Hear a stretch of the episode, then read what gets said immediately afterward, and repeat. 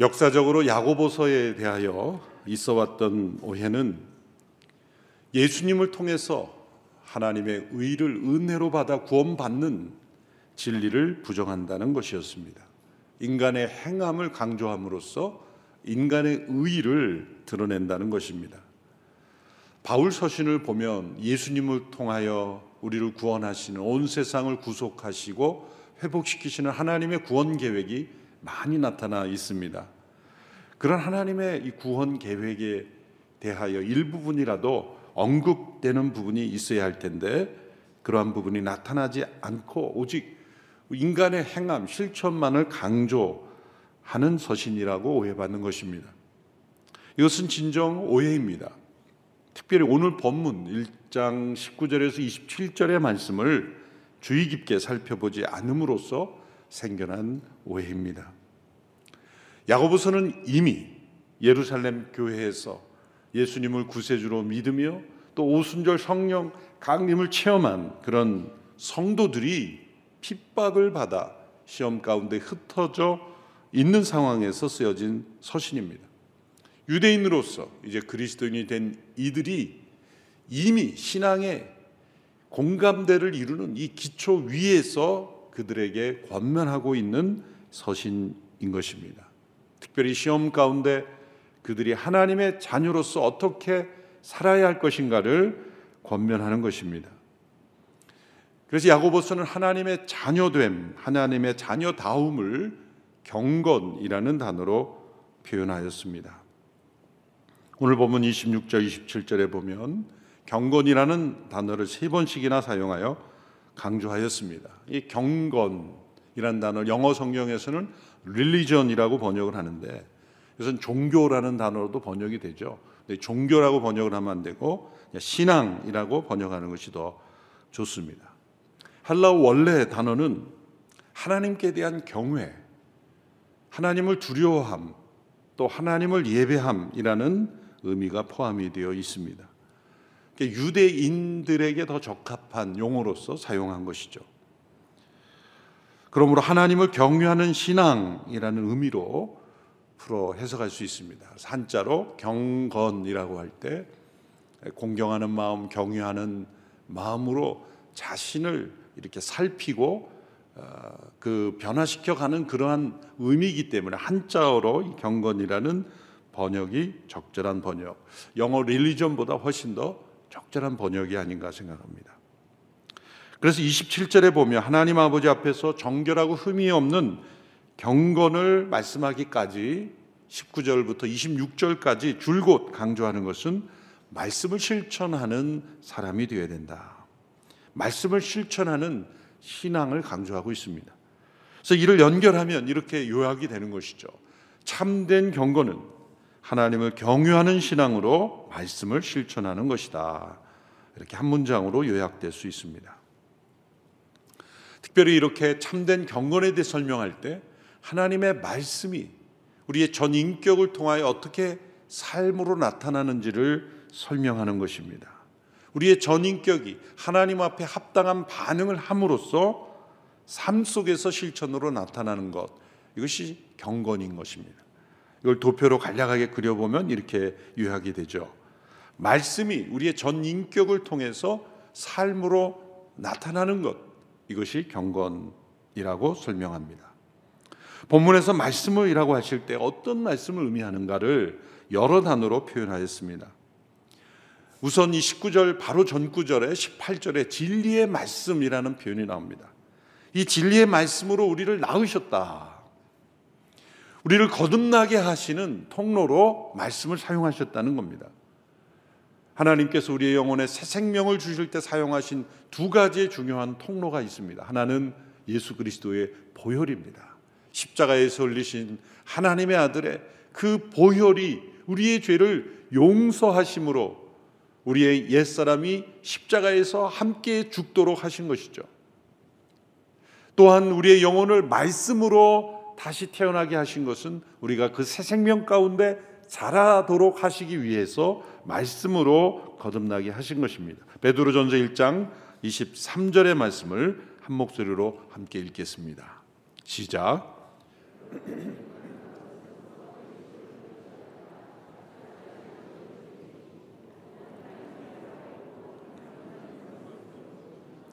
여러분이 거듭난 것은 살아있고 항상 있는 말씀과 썩지 아니할 시, 곧 말씀으로 된 것입니다. 그래서 이 진리의 말씀이 우리를 거듭나게 하시는 우리를 낳으셨다고 하는 그 말씀이 바로 19절에 이어지는 말씀인 것입니다. 그런데 그 진리의 말씀이 우리를 낳으셨을 뿐만 아니라 21절에 보면 마음에 심긴 말씀이라는 표현이 나옵니다. 21절을 보시면 그 마음에 심긴 말씀을 온유함으로 받으라라는 말씀이 나오죠. 영어로 표현하는 implanted word. 우리의 마음에 심겨졌다. 이것은 바깥으로부터 우리의 마음 속에 들어왔다는 거예요. 예수님을 믿는 사람들 안에 이 말씀이 심겨졌다는 거예요. 우리를 낳으신 진리의 말씀이 우리의 마음 속에 심겨졌다. 이 표현은 예레미야 선지자에게 주셨던 새 언약의 성취를 염두에 둔 표현이죠. 예레미야 31장 33절 후반부의 말씀 같이 읽겠습니다. 시작. 내가 내 율법을 그들의 생각 속에 주고 그들의 마음에 기록할 것이다. 그리하여 나는 그들의 하나님이 되고 그들은 내 백성이 될 것이다. 또 에스겔 36장 27절 함께 읽습니다.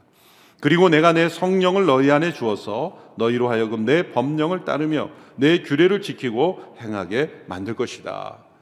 예레미야와 에스겔은 이스라엘 민족들이 멸망하는 그 시대에 쓰임 받았던 선지자죠. 예레미야는 예루살렘에서 에스겔은 포로로 잡혀간 바벨론 그발 강가에서 그것은 이스라엘 역사의 가장 무너졌던 시대입니다. 그 원인은 무엇입니까? 하나님의 율법 앞에 불순종했기 때문입니다. 하나님은 그러나 그 절망의 시기에 가장 소망의 약속을 주셨습니다. 그것을 우리는 새 언약이라고 말합니다. 그 새 언약의 핵심의 내용이 무엇입니까? 에레미야 31장 33절에 보면 마음의 말씀을 기록해 주셨다. 과거의 모세 시대에 율법을 쓸 땐 두 돌판에 주셨고 그 돌판을 사람들에게 들려주고 그것을 읽고 그걸 생각하고 그것을 적용하여 스스로 그 율법대로 살아가야 하는데 그것이 안 됐다는 것이 역사 속에 나타난 거예요. 이스라엘 민족이기 때문에 안 됐을까요? 하나님이 유대인이 아니라 한민족을 택했으면 우리가 율법을 완벽하게 이루었을 텐데라고 말할 수 있을까요? 그럴 수 있는 민족은 아무도 없습니다. 유대 민족이기 때문에 실패한 것이 아니라 그들은 전 인류의 실패를 대표할 뿐이에요. 어느 나라, 어느 민족에게 율법이 주어졌어도 그 율법을 온전히 준행할 민족은 없었습니다. 그러나 그들의 실패한 가운데 하나님께서 이제는 실패의 원인을 온전히 치유하시고 율법을 마음에 기록하시는 새로운 시대를 여실 것이다. 또 에스겔 선지자를 통해서는 그 일이 성령님을 통해서 이루어질 것이다. 내가 내 성령을 너희 안에 주어 너희로 하여금 그 규례를 지키고 행하게 만들 것이다. 한편으로는 그 말씀을 마음에 기록하시고 한편으로는 성령께서 그것을 행하도록 도우시는 이 새 언약의 시대가 올 것이다. 이 시대는 언제 오는 것입니까? 예수 그리스도께서 오심으로 그리고 성령님께서 오심으로 이러한 새 언약의 시대가 올 것을 이미 예언하셨습니다. 그러므로 야고보서가 마음에 심긴 말씀이라는 이 표현 속에는 야고보 사도를 비롯한 그 편지를 읽는 독자들이 그 성도들이 이미 이 새 언약의 성취를 경험한 것을 공감대 위에서 서로 나누는 거죠.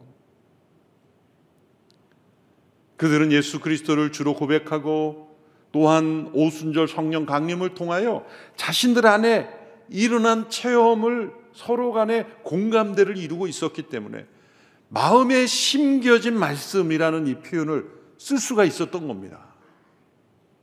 야고보 사도뿐만이 아니라 편지를 읽는 성도들이 말씀이 마음에 새겨졌다는 것을 모르는 이들에게 이렇게 쓸 수가 없는 것이기 때문입니다.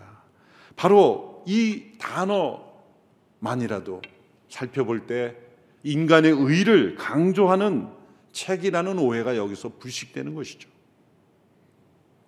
세 번째 이 말씀은 어떤 말씀입니까? 영혼을 구원하는 말씀이라는 표현이 1장 21절 후반부에 나옵니다. 영혼을 구원하는 말씀. 진리의 말씀이 우리를 낳으셨고 그 말씀은 우리의 마음에 새겨졌고 그리고 그 말씀은 우리를 온전히 구원하시기까지 우리를 떠나지 않으신다는 거예요. 하나님께서는 진리의 말씀을 우리를 다시 태어나게 할 뿐만 아니라 그 자녀들에게 하나님의 말씀을 심어 주셔서 뿌리 내리게 하시고 그 말씀이 분리되지 않게 하십니다. 그래서 그들을 인도하고 지도하고 이끄시고 온전한 구원에 이르게 하신다는 겁니다. 이것이 말씀의 생명력입니다. 여러분 우리가 구원받았다는 것을 어떻게 확신합니까? 구원받았을 뿐만 아니라 온전히 구원받을 것이라는 것을 어떻게 확신할 수 있습니까? 내가 선한 삶을 살면 구원받은 것 같고 그렇지 못하면 구원 못 받을 것 같고 이런 불안한 삶을 우리는 때로 삽니다. 나의 행위에 근거를 줄 때는 불안할 수밖에 없어요. 우리 행위는 언제나 선할 수 없기 때문이에요. 그럼에도 불구하고 우리의 연약함과 부족함에도 불구하고 어떻게 우리가 구원받는다는 것을 확실하게 말할 수 있습니까? 그 확신은 어디서 나오는 것입니까? 그것은 우리의 마음에 심긴 말씀이 우리를 온전히 구원하실 때까지 우리를 떠나지 않으시기 때문이에요. 이 말씀이 우리에게 확신을 주는 겁니다. 때로 그 말씀은 우리에게 갈등을 주죠. 이 세상의 시험과 유혹에 빠져 있을 때 우리가 하나님의 길을 걷고 있지 않는 것 같은 그런 두려움을 주고 또 우리의 양심을 깨우치고 하나님께로 돌아오도록 회개케 하시는 그 말씀의 생명력이 우리 안에 있다는 것, 이 세상을 살아가면서 갈등이 많다는 것은 구원받았다는 증거입니다. 구원받지 못한 사람은 그런 갈등 자체가 없어요. 그래서 이런 삶의 고민 가운데 내가 구원받았을까 고민하는 분이 있죠. 이렇게 얘기해 주세요. 그런 고민하는 사람은 다 구원받은 사람들이. 제가 하나님이 아니기 때문에 단언하기는 어렵습니다만 구원받지 못한 사람은 그런 고민 자체를 안 해요. 하나님의 말씀이 심겨진 영혼이기에 그 말씀이 우리를 이끌 고 있기에 때로 그 말씀에 합당하지 못한 삶으로 인하여 고민하고 갈등한다면 그것이 구원의 증거가 아니고 무엇이겠습니까? 구원과 상관없이 사는 사람들은 고민, 고민 자체가 없는 거예요. 이 세상이 너무 편한 거죠. 이 세상 속에 갈등과 또한 문제 의식을 가지고 살아갈 때 그 말씀이 우리를 이끄셔서 온전한 구원에 이끄시기 때문에 우리가 구원받았다고 말할 수 있는 것입니다. 그 말씀은 또한 25절에는 이렇게 표현되어 있습니다. 자유하게 하는 온전한 율법이다. 25절에 와서는 또 이제 말씀이 아니라 율법이라는 단어를 쓴 것은 유대인들에게 더 익숙한 표현이기 때문에 종종 나오는 것입니다. 이 말씀이라고 할 때 헬라어 로고스는 헬라인들에게 더 익숙한 단어이죠. 사도 요한이 그렇게 썼고 근데 율법 노모스라는 것은 유대인들에게 훨씬 더 익숙한 표현이에요. 여기서 율법은 옛 언약 시대의 모세 시대 율법을 의미하는 것이 아니라 하나님의 말씀 전체를 가리켜 율법이라고 표현을 한 것입니다. 유대인들에게 더 적합한 단어를 쓴 것이죠.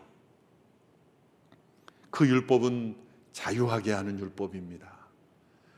모세 시대의 옛 언약 시대의 율법은 우리를 얽매이는 것이죠. 하라 하지 말라 이 두 가지 명령 앞에 하지 않으면 벌이요 하면 축복인 이 선택의 여지가 없는 이 율법은 우리를 얽매이는 것이었습니다. 그런데 이제는 하면 축복 못하면 벌이라는 그런 차원이 아니라 순종할 수 없는 우리의 연약함 속에서도 우리를 긍휼히 여겨 주시고 우리를 회복시켜 주시고 우리를 구원하시는 이 은혜의 율법 가운데 우리를 자유케 하는 죄로부터 자유케 하고 우리의 옛사람으로부터 자유케 하고 이 세상으로부터 자유케 하는 율법이라고 표현하고 있습니다.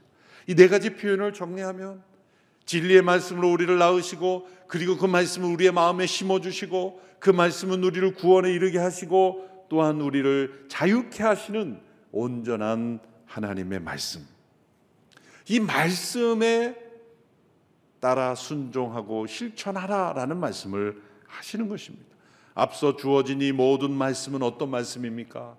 예수 그리스도 안에서 우리에게 주어지는 말씀이 육신이 되어 우리 가운데 거하시는 성육신과 성령님을 통하여 우리 가운데 임재하시는 말씀을 우리에게 강조하고 있는 것입니다. 그러므로 단순한 인간의 행실, 인간의 의를 강조하는 말씀이 될 수가 없는 것입니다. 모든 것은 우리 아버지를 닮아가도록 아버지의 온전하심과 같이 우리가 온전함에 이르도록 이 말씀 앞에 우리의 전 인격이 어떻게 반응할 것인가를 설명하는 것입니다. 왜냐하면 하나님의 나라는 말씀으로 천지를 창조하신 그 하나님께서 말씀으로 우리를 구원하시고 그 말씀 앞에 우리가 어떻게 반응하는가에 따라 결정되기 때문입니다. 그래서 하나님의 나라를 설명하기 위해 예수님께서 많은 비유를 드셨는데 그 비유의 기초가 되는 비유가 바로 이 씨앗과 땅의 비유입니다. 씨 뿌리는 농부의 비유, 그리고 네 가지 밭의 비유, 뭐 이런 비유들, 알곡과 가라지의 비유. 하나님의 나라를 설명할 때 씨앗이 땅에 심겨지고 열매 맺고 추수하는 이 과정이 바로 하나님의 나라가 이 땅에 임하는 것과 같다는 거죠. 세 단계를 통하여 하나님의 나라가 온전히 이루어집니다. 첫째 단계는 하나님 나라의 말씀의 씨앗을 소수의 택함 받은 사람들에게 심어 주시는 단계예요. 두 번째 단계는 심겨진 그 말씀을 받은 사람들이 증언을 통하여 그 또 다른 사람들에게 이 말씀의 씨앗이 전해지는 통로가 됨으로써 그 말씀의 씨앗이 널리 확산되는 단계입니다. 세 번째 단계는 언젠가 이 뿌려진 모든 말씀의 씨앗들이 열매를 맺어 이제 추수하고 결실하는 단계. 그 마지막 단계가 바로 알곡과 가라지가 분리되는 단계요. 하나님의 심판의 단계가 도래하는 것입니다. 이제 우리는 이 2단계와 3단계 사이에 있는 거예요. 이제 야고보 사도를 비롯한 소수의 사람들에게 심겨진 말씀의 씨앗이 이제 온 세상에 이렇게 퍼져 우리 모두의 마음에도 말씀이 다 심겨져 있지 않습니까? 또 우리를 통해서도 또 다른 사람들에게 말씀의 씨앗이 전해지고 있지 않습니까? 우리의 선교사님들을 통하여 우리의 사역을 통하여 이제 이렇게 말씀의 씨앗이 널리 확산되다가 이 말씀이 열매를 맺어 마지막 추수의 때가 올 것이다. 알곡과 가라지가 분리되는 그 때가 올 것이다.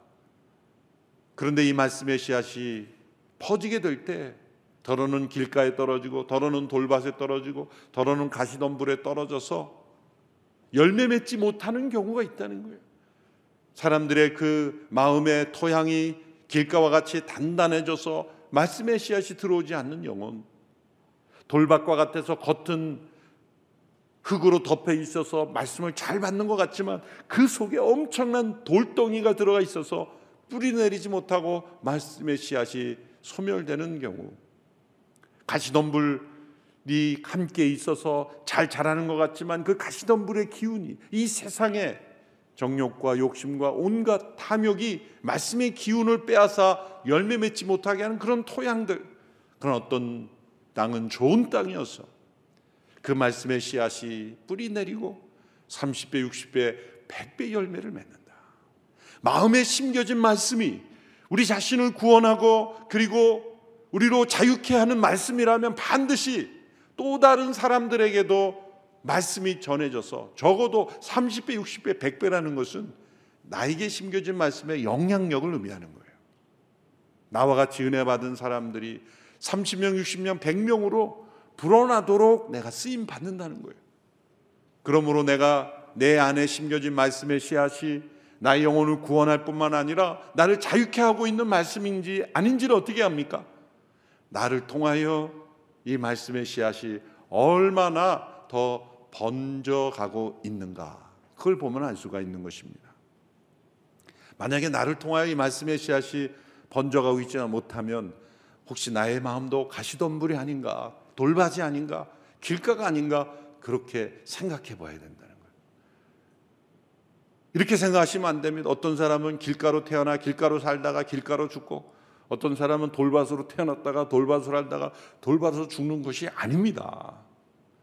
우리의 마음의 밭을 보면 한 부분은 길가고 한 부분은 돌밭이고 한 부분은 가시돔 한 부분은 좋은 밭이고 그렇습니다.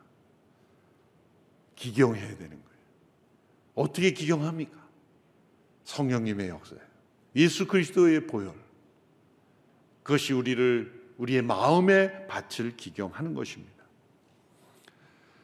본문으로 다시 돌아오면 이 말씀이 이제 전 인격에 어떻게 영향을 미치는가? 우리의 전 인격이 하나님의 말씀에 어떻게 반응하는지를 올바른 반응이 어떤 것인지를 설명하기 위하여 우리 신체 각 기관을 통해서 설명하고 있습니다. 첫째는 귀라는 기관을 비유로 말씀에 대한 경청함을 강조합니다. 19절의 말씀을 보시면 사람마다 듣기는 빨리 하고 듣기를 빨리 하라. 이 말씀은 단지 다른 사람들이 말하는 거에 쉽게 휩쓸리라는 그런 뜻이 아니죠. 얇은 귀, 흔히 말하는 귀가 얇다라는 뜻이 아닙니다. 이것은 말씀에 대한 경청을 의미하는 거예요. 하나님의 말씀에 대하여 귀 기울이되 빨리 듣는 것. 이것은 단순한 속도가 아니라 거절하지 않고 가로막지 않고 있는 그대로 받아들인다는 거예요. 여러분 우리가 하나님의 말씀을 읽고 듣지만 필터링을 합니다. 이 귀가요 필요한 것만 딱 듣게 해서 흡수시킵니다. 우리의 영혼에 영혼의 귀를 빨리 듣지 않는 사람들은 들을 필요만 있는 것만 들어요. 그래서 꼭 들어야 되는 것은 딱 가로막습니다. 왜? 마음에 갈등이 오니까. 갈등 없는 것만 들여보냅니다. 이 귀에 문지기를 세워놔 가지고 이 그 타락한 양심이 말 지시를 합니다. 나 불편하게 하지 마. 나 힘들게 하지 마. 나 그러면 예배 안 나갈 거야. 사람들이 왜 성경을 열심히 안 읽는 줄 아세요? 이때 귀부터 하나님 나를 불편하게 하는 말씀이 나올까봐 듣지 않으려는 거예요. 귀가 여기서 가로막는 거예요.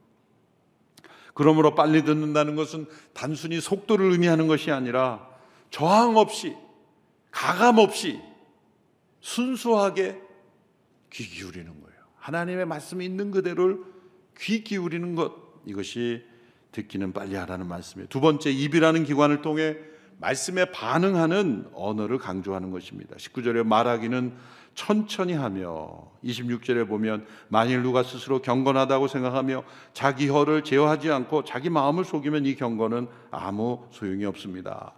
말하기를 천천히 하라. 이것은 말의 속도를 의미하며 이제 말은 천천히 이렇게 말하는 뜻이 아닌 거죠.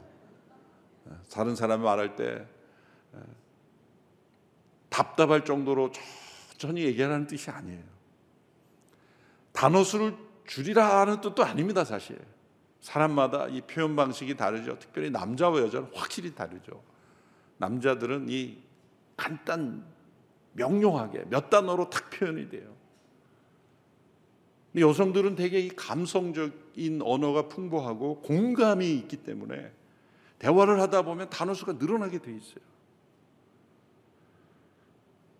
그러니까 여성분들끼리 이렇게 얘기하면 무슨 일이 있었다 그러면 뭐 공감을 하니까 그냥 어머 어머 뭐 그러니 그러니 어쩌니 이러면서 막 표현이 막 몇십 단어가 확 나가버리죠. 남자는 그랬어. 그리고 끝나는 거예요. 그래도 남자끼리는 별로 상처가 안 돼요. 그래서 여성들은 그러니까 한 시간 뭐 전화 통화하고도 자세한 얘기는 또 나중에 하자. 그렇게 자세하게 해놓고 또 할 얘기가 많은 거예요. 남자들은 이해가 안 되죠. 한, 한 1, 2분이면 끝날 얘기를 그냥, 그냥 공감하는 오늘. 그러니까 말하기를 천천히 하고 입을 제어라는 것은 무슨 대화든지 간단 명료하게 끝내라는 뜻이 아니에요. 아마 그랬으면 세상은 너무 상망할 거예요. 우리 여성들의 공감 능력, 어떠냐, 어떻게 하니, 막 이러면서 여기서 어쩌니 어쩌니 그러면 저쪽에서 또 와요. 그래, 어쩌니 어쩌니 그러면서. 혀를 제한다는 건 그런 공감 언어를 없애라는 게 아니에요. 이 말씀은 하나님의 말씀과 관련 있는 언어. 정말 아픈 영혼을 긍휼히 여기는 언어로서 그 언어가 많이 나온다면 그건 제어되는 거예요. 그런데 사랑이 식었기에 하나님의 말씀에 생명력이 없기 때문에 전혀 상대방의 아픔에 공감하지 못한다면 그거는 그래서 나는 혀를 제어하고 있어. 그거는 제어가 아니죠. 올바른 self control, 절제라는 것은 해야 할 말을 하고 하지 말아야 될 일을 하지 않는 거예요. 진실을 말하는 거예요. 사랑 가운데 진실, 참된 것을 말할 줄 아는 거예요. 우리가 하나님의 말씀에 귀를 기울이기 시작하면 가장 먼저 바뀌는 것이 언어입니다. 인간의 말이에요. 우리의 입을 통해 나오는 말이 진실된 말, 상대방을 배려하는 말, 참된 말, 그것이 바로 혀를 제어하는 것이죠. 세 번째, 눈이라는 기관을 통해 깨달은 말씀을 실천할 것을 강조합니다. 22절에서 24절의 말씀을 보십시오. 같이 읽습니다. 시작. 여러분은 말씀을 실천하는 사람이 되고 듣기만 해 자신을 속이는 사람이 되지 마십시오. 만일 누가 말씀을 듣기만 하고 실천하지 않는다면 이 사람은 자기의 생긴 얼굴을 거울에 비춰보는 사람과 같습니다. 그는 거울을 보고 돌아서서는 자신의 모습이 어떠한지 금방 잊어버립니다. 말씀이 영혼의 거울이라는 비유를 했습니다. 거울 앞에서 우리의 겉모습 속에 부족한 부분, 더러운 부분을 우리가 정결하게 합니다. 근데 거울을 보고 자신의 어떤 모습이 잘못됐는지를 곧바로 잃어버린다면 얼마나 어리석은 상태인가. 그런데 말씀을 눈으로 읽고 깨달았음에도 행하지 않는다면 거울을 보고 잊어버리는 것과 같다는 거예요. 문제가 있다는 거죠. 근데 우리의 모습이 아닌가요? 우리가 하나님의 말씀을 눈으로 읽고 깨달았지만 거울을 보고 잊어버리는 사람과 같이 되어 있지 않을까요? 자, 이렇게 우리의 귀가 하나님의 말씀을 가감없이 듣지 않고 이것을 필터링을 해버리고 듣고 싶은 것만 듣고 또 눈으로 보고도 잊어버리고 입으로는 하나님의 말씀에 근거한 진실만을 말하지 않고 왜곡된 말을 하고 거짓된 말을 하고 그리고 잘못된 언어를 하는 모든 이유가 뭘까요? 그것은 우리의 마음이 문제가 있기 때문에. 그리고 이 모든 귀와 눈과 입의 모든 기능들은 사실 마음으로 집중되게 되어 있어요. 그래서 네 번째 이 마음의 문제를 말씀하는 겁니다. 1장 21절의 말씀을 같이 읽겠습니다. 시작. 그러므로 모든 더러운 것과 넘치는 악을 벗어버리고 마음에 심긴 말씀을 온유함으로 받으십시오. 이 말씀은 능히 여러분의 영혼을 구원할 수 있습니다. 마음에 더러운 악과 넘치는 악이 있을 때 우리의 귀가 말씀을 받아들이지 않습니다. 눈은 말씀을 봐도 잊어버립니다. 그러므로 마음에 더러운 것, 넘치는 악이 바로 길가와 같은 밭, 돌밭과 같은 밭, 그리고 가시덤불과 같은 밭이기에 이 밭을 기경해야 하는 것입니다. 무엇으로 이것을 한단 말입니까? 예수 그리스도의 십자가의 보혈과 성령님의 은혜가 바로 이것을 가능하게 합니다. 마음이 우리 인격의 중심 기관이죠. 마음이 삐뚤어져 있으면 보고 듣고 말하는 것이 다 왜곡되게 되어 있어요. 이것은 눈과 귀와 입의 문제가 아니라 마음의 문제인 거예요. 똑같은 것을 보고 들어도 다르게 판단하는 것은 마음의 상태에 따라 다른 것입니다. 그러므로 사람들은 동일한 정보를 보고 똑같이 판단하지 않습니다. 동일한 정보를 보고 정반대의 해석을 할 수 있습니다. 마음이 그렇기 때문이죠. 미국의 신호등은 우리나라는 파란불, 빨간불 이렇게 하지만 노란불 이렇게 돼 있지만 미국은 이렇게 걸으라, 걷지 말라 이렇게 나와요. walk, don't walk 이렇게 나와요. 근데 don't walk, 걷지 말라는 신호가 때 어떤 사람이 뛰어 지나갔다는 말이 있어요. 걷지 말라 그랬으니까 뛰었으니까 괜찮다는 거예요. 해석이죠. 네.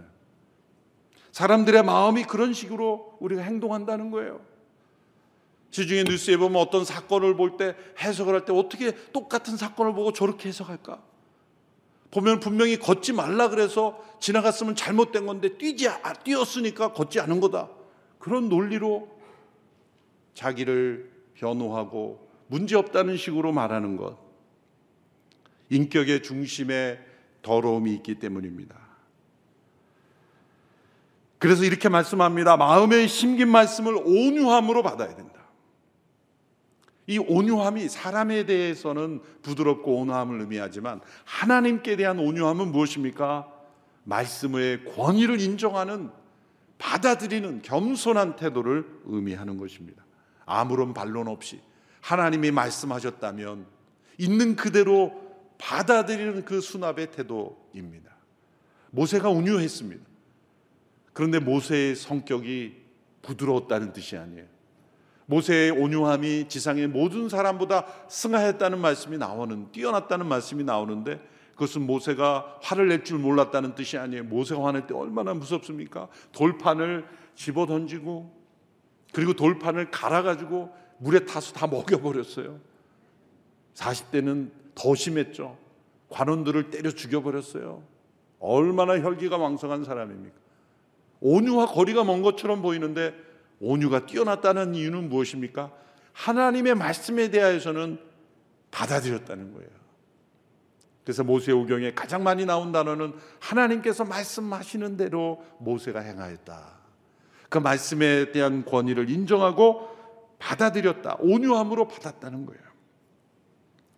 자, 이제 이 말씀이 우리의 전인격, 특별히 마음의 온유함으로 받을 때 삶으로 세상 속에서 나타나는 모습 두 가지 기준 증거를 말씀합니다. 27절의 말씀이죠. 같이 읽겠습니다. 시작. 하나님 아버지 앞에서 정결하고 흠이 없는 경건은 환란 가운데 있는 고아와 과부를 돌보며 세상으로부터 자신을 지켜 물들지 않도록 하는 것입니다.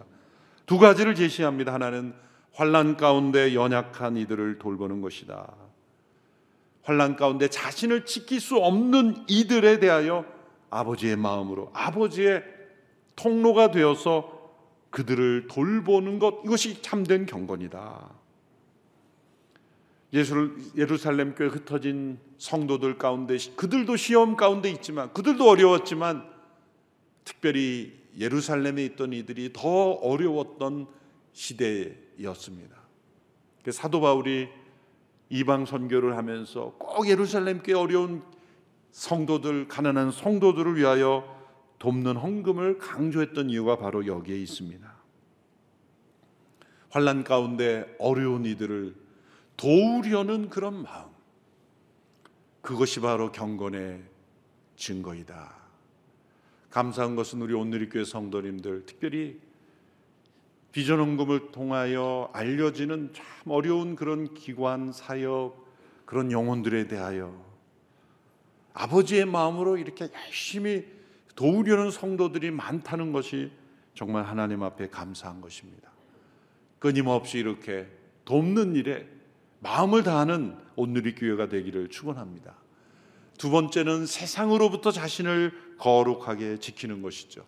하나님 없는 세상에 거짓된 무신론 인본주의로부터 자신을 지키고 하나님을 대적하는 이 문화로부터 자신을 지키고 하나님 없는 세상을 만들려는 창조 질서를 부정하는 이 세상에 대하여 저항하고 그리고 우리의 영혼들을 지키고 우리의 자녀들을 지키기 위하여 우리가 싸우는 것 이것이 필요합니다. 사실 우리가 차별금지법 반대하고 동성결혼 반대는 당연한 건데 어느 틈엔가 이 교육의 영역 초중고의 학생 인권 조례들을 보면은 이미 거의 차별금지법에 준한 내용으로 아이들을 교육하고 있어요. 그래서 이제 1, 2주 후부터 이 서울시 학생 인권 조례에 대해서 반대하는 서명을 하려고 합니다. 우리 성도들이 다 서명을 해서 수십만 명의 우리 성도들이 100만 명 이상의 한국교회 성도들이 이 교육의 영역에서 하나님의 창조 질서를 무너뜨려 가고 우리 자녀들이 동성끼리 함께 살고 결혼하는 것이 뭐가 문제야라는 그런 생각에 물들도록 그렇게 조례를 만들어서 이미 시행하고 있는 것을 볼 때 참으로 안타깝습니다. 하나님의 말씀이 우리의 마음을 지키고 우리의 눈과 귀와 입을 주관하여 거룩하게 지키도록 하는 것. 그러므로 이 핵심은 무엇입니까? 아버지의 온전하심을 우리가 닮아가는 거예요. 그래서 도표로 이렇게 제가 드린 말씀을 요약해 보면 아버지에 대한 진리와 또 우리 자녀들의 표지를 이렇게 연결시킬 수가 있습니다. 하나님 아버지는 하나님의 말씀을 우리 마음에 심겨 주십니다. 그 말씀이 우리를 구원하게 하고 자유케 하고 아버지를 닮아가게 하는 거죠. 또 아버지는 우리에게 필요한 모든 지혜와 선물과 은사를 주시는 것입니다. 말씀만 심겨준 것이 아니라 그 말씀이 역사하도록 돕는 선물을 주시고 지혜를 주시고 은사도 주시는 거예요. 핵심 뭐예요? 말씀이 역사하도록 하기 위해서. 그러므로 우리 자녀들은 어떻게 해야 됩니까? 하나님의 말씀을 온유함으로 받아들이고 마음에 심긴 말씀을 온유함으로 받아들이고 그리고 아버지께서 이렇게 좋은 선물을 주시는 분과 같이 우리도 환란 가운데 연약한 이들을 돌보고 또한 우리 자신을 거룩하게 지켜가야 하는 것입니다. 이것은 우리 자신의 힘으로 이루어지지 않습니다. 십자가와 성령의 역사 많이 우리를 이렇게 가능하게 할 것입니다. 선하시고 온전하시고 거룩하신 우리 아버지를 닮아가는 우리 모든 성도들이 되어서 참된 경건을 이루는 우리 모두가 되기를 축원합니다. 기도하겠습니다. 하나님 아버지 야고보서를 통해서 우리에게 참된 경건의 삶을 말씀하여 주셨습니다. 하나님의 말씀이 우리의 마음에 새겨졌으니 심겨진 이 말씀을 온유함으로 받아 삶 속에 실천하는 저희들 되게 하옵소서. 예수님의 이름으로 기도하옵나이다. 아멘.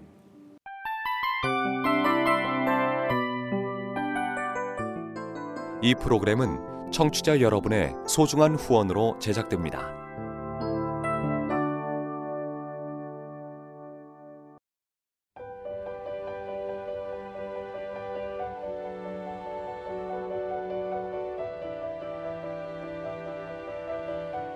세상에는 수많은 교회들이 있지만 더 깊이 있는 말씀 강해를 찾기 위해 크기로만 교회를 선정하지 않습니다. 보다 좋은 영적 콘텐츠를 더 많이 나누기 위해 방송비를 받지 않습니다. 1년 365일 복음만 전하고 싶어서 우리는 광고를 하지 않습니다. 온누리의 복음을 땅끝까지 CGN TV와 함께 땅끝 성교사가 되주세요